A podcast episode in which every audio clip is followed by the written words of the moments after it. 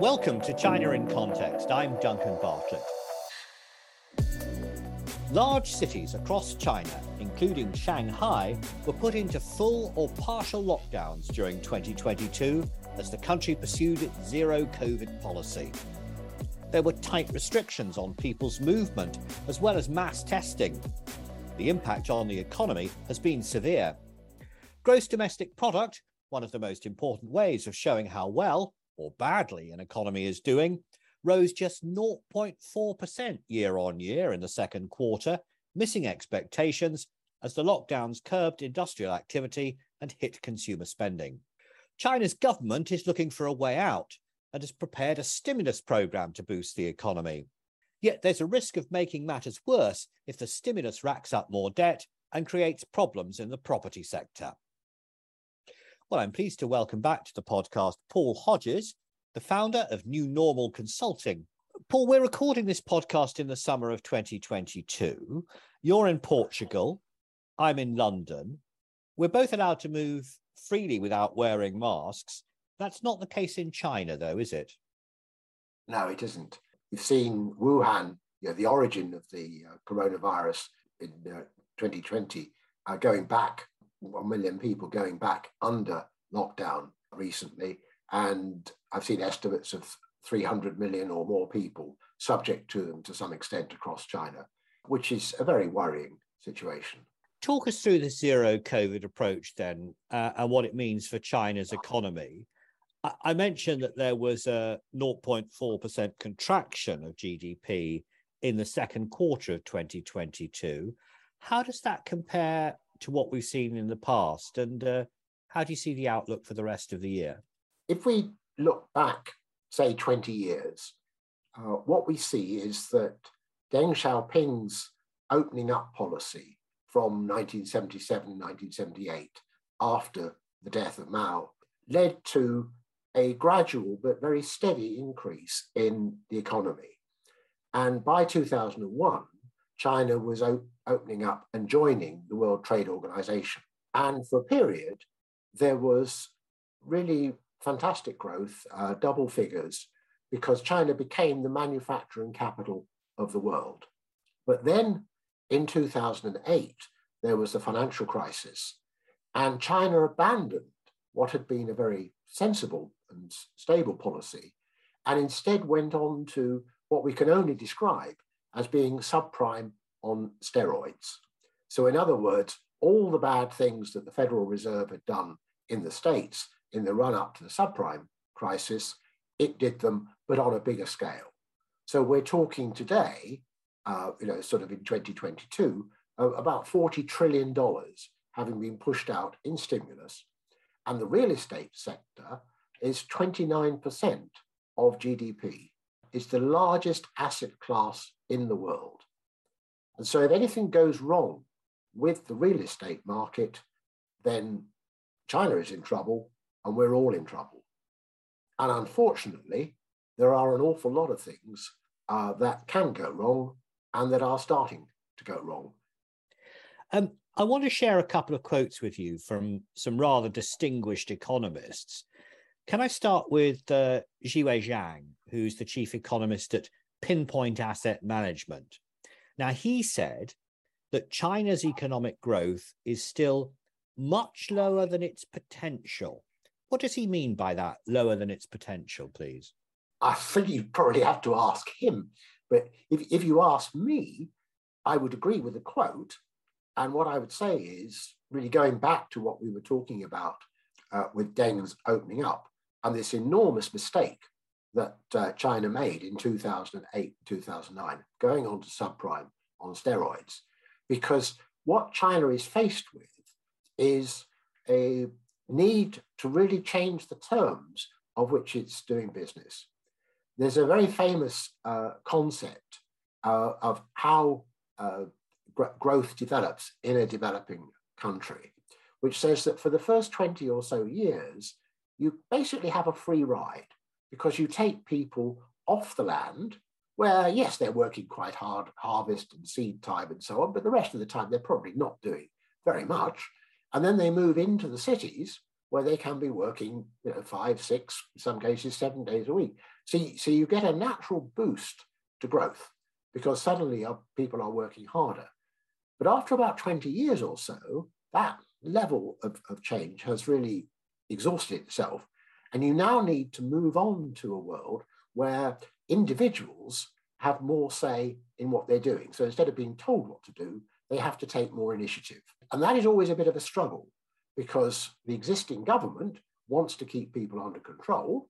But if you want economic growth, you have to liberalize.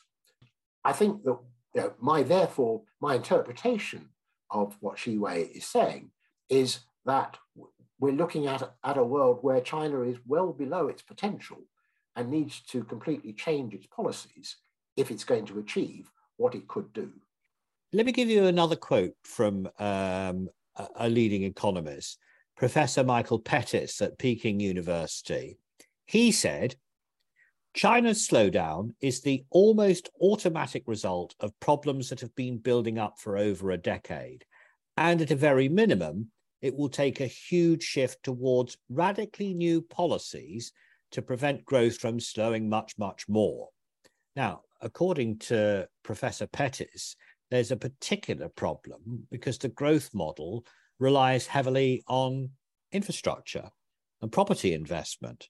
What's your perspective? You know, what I was saying about the, the background to all this and subprime on steroids, I'm very much in Michael's camp. Uh, I, I think he's absolutely right here that, you know, what you should be doing is you should be empowering people, you should be retraining them to take on, you know, more complex work uh, as needed in today's information age. You should be sorting out the hukou problem uh, and allowing people to live in cities and so on, and to bring their children up and go to school there and so on, all these things. But the problem is the inbuilt resistance of the system. It goes back to the idea that people who are already doing well today out of the system don't want change. This is Machiavelli, you know, going back 500 years. Machiavelli said uh, very clearly, you know, if people are doing well today, they will resist change. And the problem is that if you're promoting change, people aren't too sure, well, will I do better or will I, will I not do better? Will it actually happen? You know, if I support you, but it doesn't work, and so on. So you have very tepid support for new policies, and you have very strong entrenched support for old policies. And that, unfortunately, is China's dilemma. Do you think Xi Jinping will get the blame for that? Are, are, people going to say, as they do in other countries, well, the economic problems that we face are the fault of our leaders? It's a really interesting question. And yeah, we've always had two factions in the Communist Party, two main factions.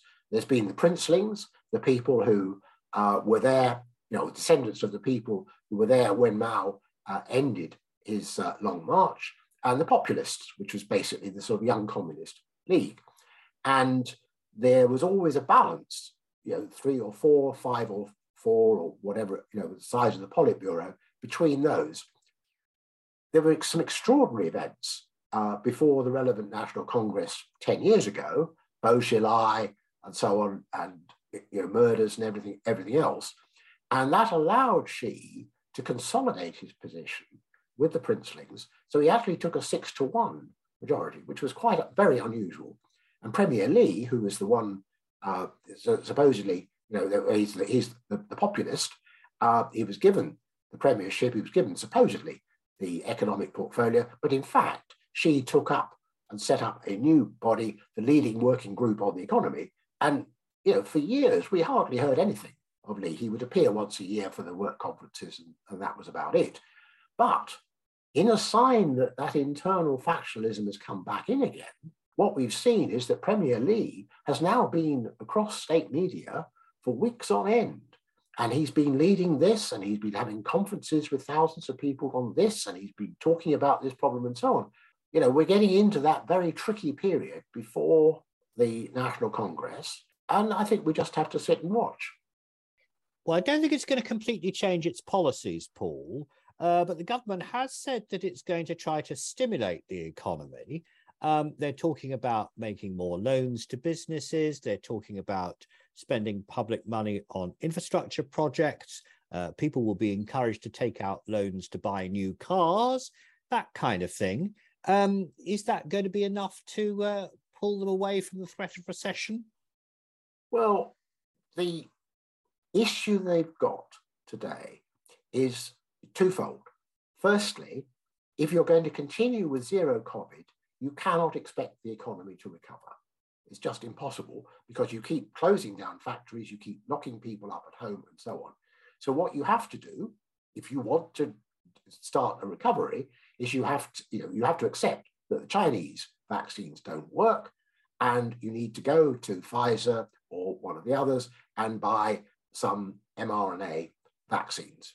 And you need to insist that older people who are generally not very well vaccinated at the moment in China anyway, but who are most at risk, you have to insist that they get vaccinated.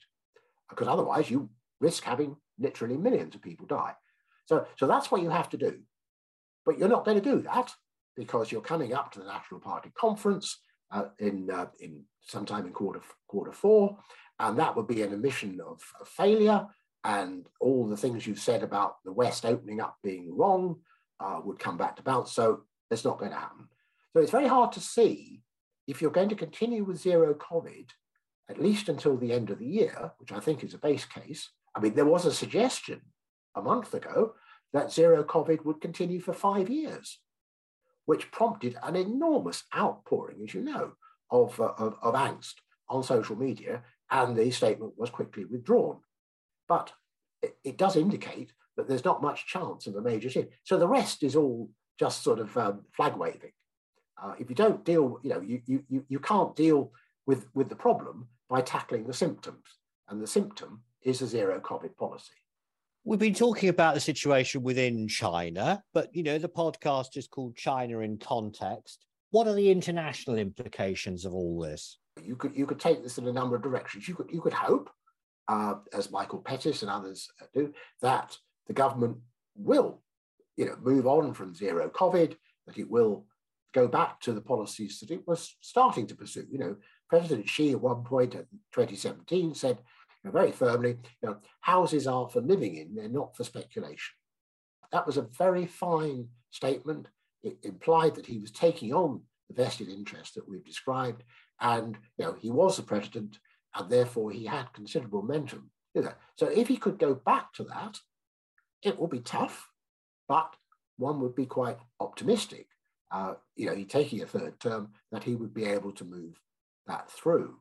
Okay, you're going to have a downturn for four or five years. That's inevitable, but you know, after that, you can rebuild, and you know the green shoots will come out. If you stop stop wasting money in one corner and you start putting it to proactive use, that must be a good thing overall.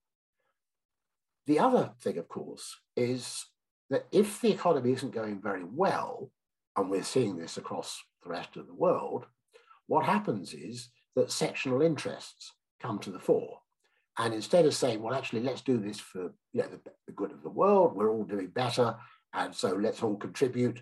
And I don't mind, you know, maybe you're doing a bit better than me, but I'm actually doing pretty well. So I don't mind you're doing okay uh, Duncan, I'm sure it will come back my way uh, next week, sort of thing. But if things are not doing very well and we're all in recession and things are getting worse, you then get into nationalism.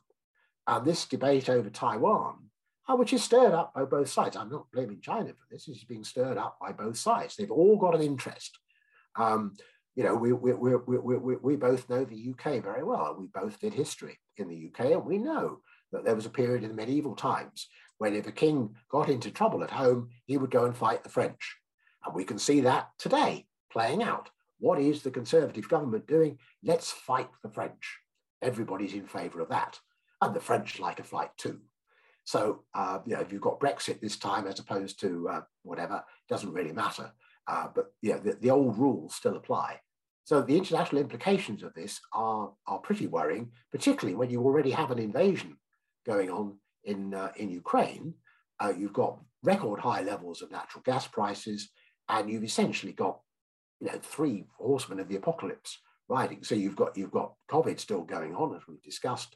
Uh, you've got a war going on, and we're now moving into a famine because the natural gas is too expensive to make into ammonia, And if it's too expensive to make into ammonia, you can't make fertilizer. And without nitrogen fertilizer, a large number of people in the world will die of starvation. Well, we've covered a wide range of subjects in this uh, conversation, and some of them I feel deserve another whole podcast on their own. But thank you very much for giving us an overview. That was Paul Hodges, founder of New Normal Consulting. This podcast is made by the SOAS China Institute, part of the University of London. And you can find out more about our courses and research at soas.ac.uk. But for now, that's all from us here at the China in Context podcast team.